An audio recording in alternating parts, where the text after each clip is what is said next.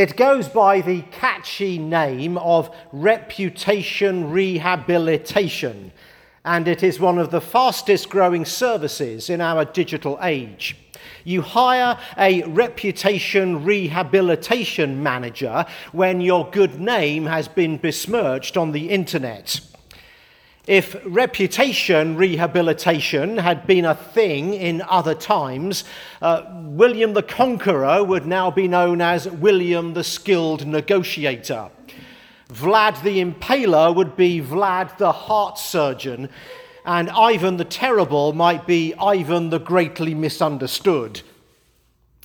Let's say you had a great great uncle Billy who had been executed for murder in the electric chair at Sing Sing prison. You would hire a reputation rehabilitation manager who would make Billy look like a choir boy.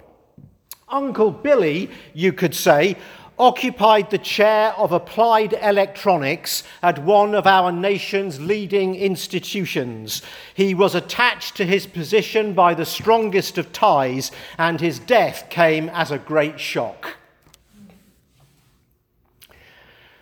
And this morning we've read about a man who certainly could use some reputation rehabilitation Thomas, aka Doubting Thomas. So let me suggest some other nicknames for the man who begins today's gospel lesson by being somewhere else when the risen Jesus appears. Ten of the eleven are together, locked in a room. They are cowering in fear. Now, let's just make sure we grasp that. Ten of the apostles are hiding like men who have lost hope and lost courage, and Thomas is not one of them. We don't know where he is, but he isn't trembling in a locked room, terrified of being arrested for consorting with Jesus. For all we know, Thomas is courageously striding around Jerusalem, visiting the market, going to the temple flouting the conventional wisdom that advises him to keep his head down. This isn't doubting Thomas, it's flouting Thomas, ignoring the typical advice, the safe option, the easy road of hiding. Then, a week later, Jesus appears again, and this time Thomas is present. And the risen Jesus shows him his pierced hands and the wound in his side and invites him to do the very thing that Thomas had earlier demanded before he would believe to touch those injuries. And Thomas responds by not accepting the invitation. He doesn't actually need to touch the wounds before he will believe in the resurrection.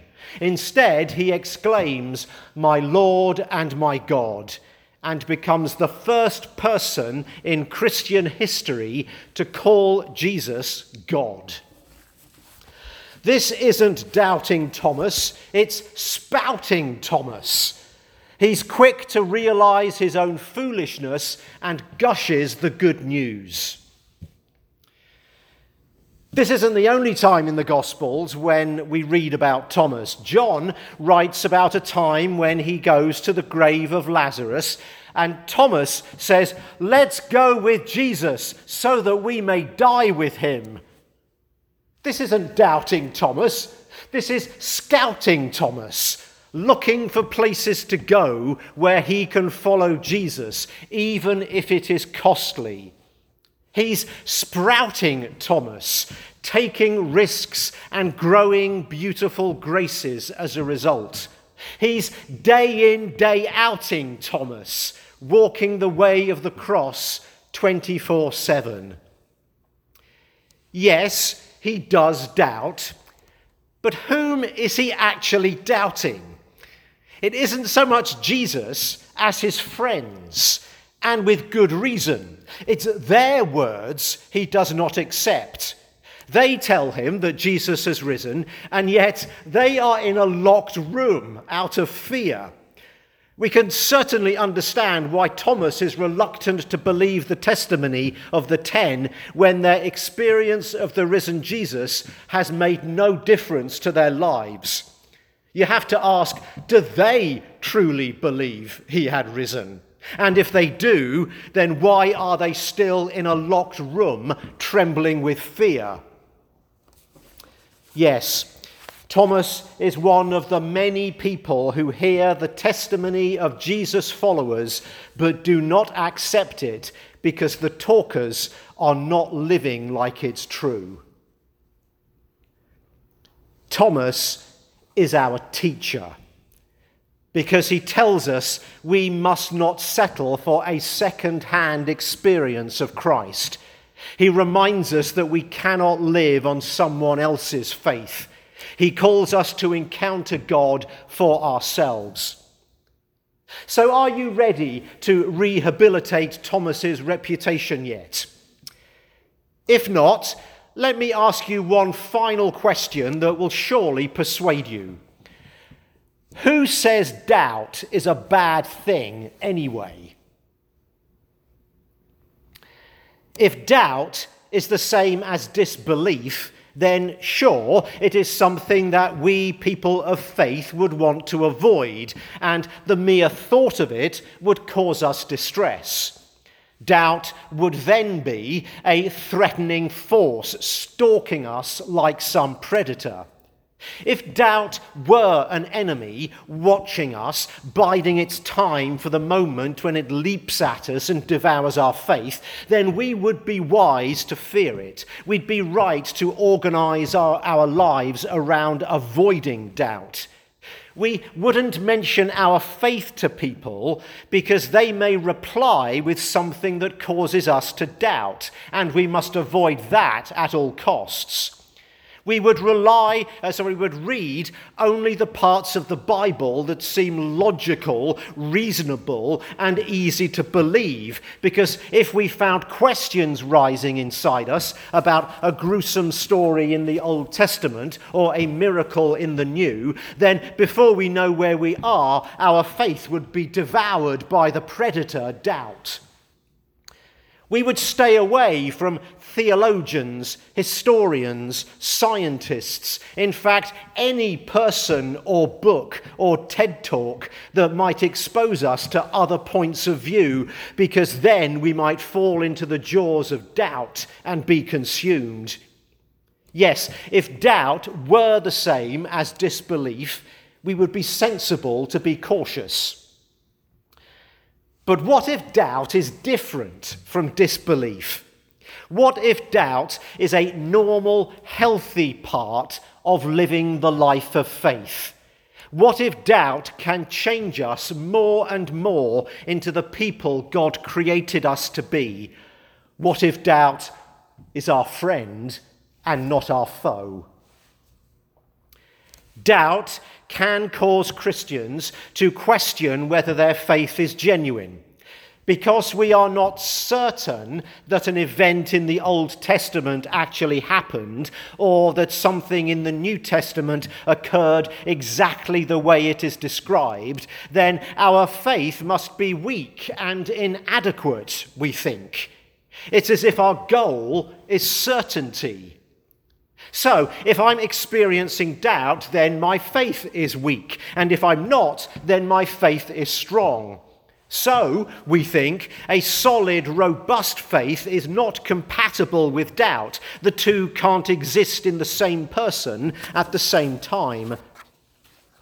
Now, when we believe that, uh, sorry, when we believe that um, the, we experience the urge to suppress doubt and talk up our certainty. In fact, certainty takes over from faith as our goal in life. So much so that we can think that faith and certainty are the same thing, but they're not. It is simply impossible for us to be certain about our Christian beliefs. Truth is, we can't be certain about any of the most important things in life. Doubting aspects of the Christian faith does not make you a bad Christian, it makes you human.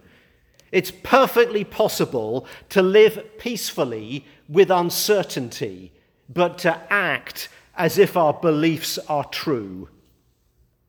James, in his letter, says that the way we know our faith is genuine is we will act on it.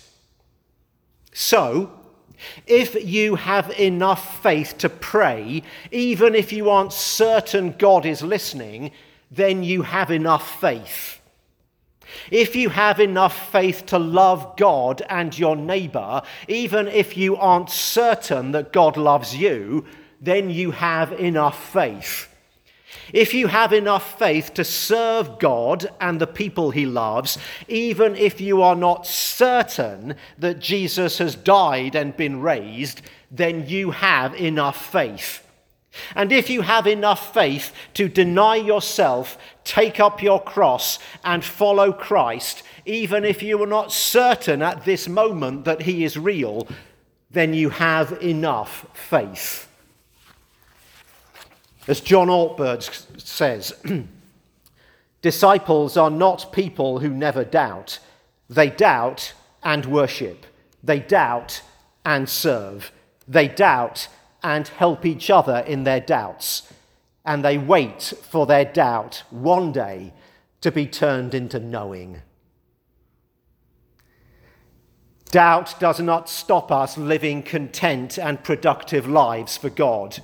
Of course, doubt is often unpleasant and always unwelcome. Doubt feels like a form of suffering because it causes us disorientation and distress. But like all suffering, it can teach us, shape us, make us better followers of Christ and better servants of our world. So let's ditch the metaphor of the large carnivore that stalks us and devours our faith, and let's welcome a new metaphor.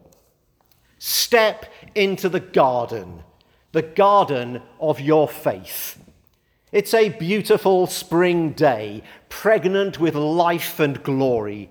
Stroll down the path, hear the birds singing God's promise of warmth and beauty in the months to come and then step gently onto the grass, the thick, lush grass. Who would have thought it would still be alive, bearing the promise of growth, when it was buried beneath a foot and a half of snow just eight weeks ago? Breathe in the aromas of the garden that is your faith. Then flop down and rest. Run your fingers through the grass and allow God's peace and serenity to wash over you. Then, from your sitting position, stretch your legs and lower your back. Sink into the soft bed of God's creation. And then, wait, brush off that ant that has just disturbed the hairs on your arm. There, that's better. Now, where were we? Oh, yes, enjoying the garden of faith. Oh, not again. This time the ant is scurrying across your foot and now there's one in your hair. Wait, how did that one get inside my shirt? This is not the tranquil garden it was a few minutes ago. There's an ant's nest in my garden of faith. The ants irritate. They stop me enjoying the garden as much as I'd hoped. They make me itch. They're not dangerous. They can't bite and cause me sickness, but they sure do disturb my peace the ants of doubt in the garden of faith. They can't kill you, they won't destroy your garden. Often you don't even notice them. They are minor irritants that have a good purpose. They keep you on your toes. They stop you becoming lazy in your faith. They increase your hunger for the perfect garden where one day we will take our eternal and antless rest. So don't resent them don't fear them and don't allow them to stop you enjoying the garden of faith. Rehabilitate their reputation and learn to live with them. Amen.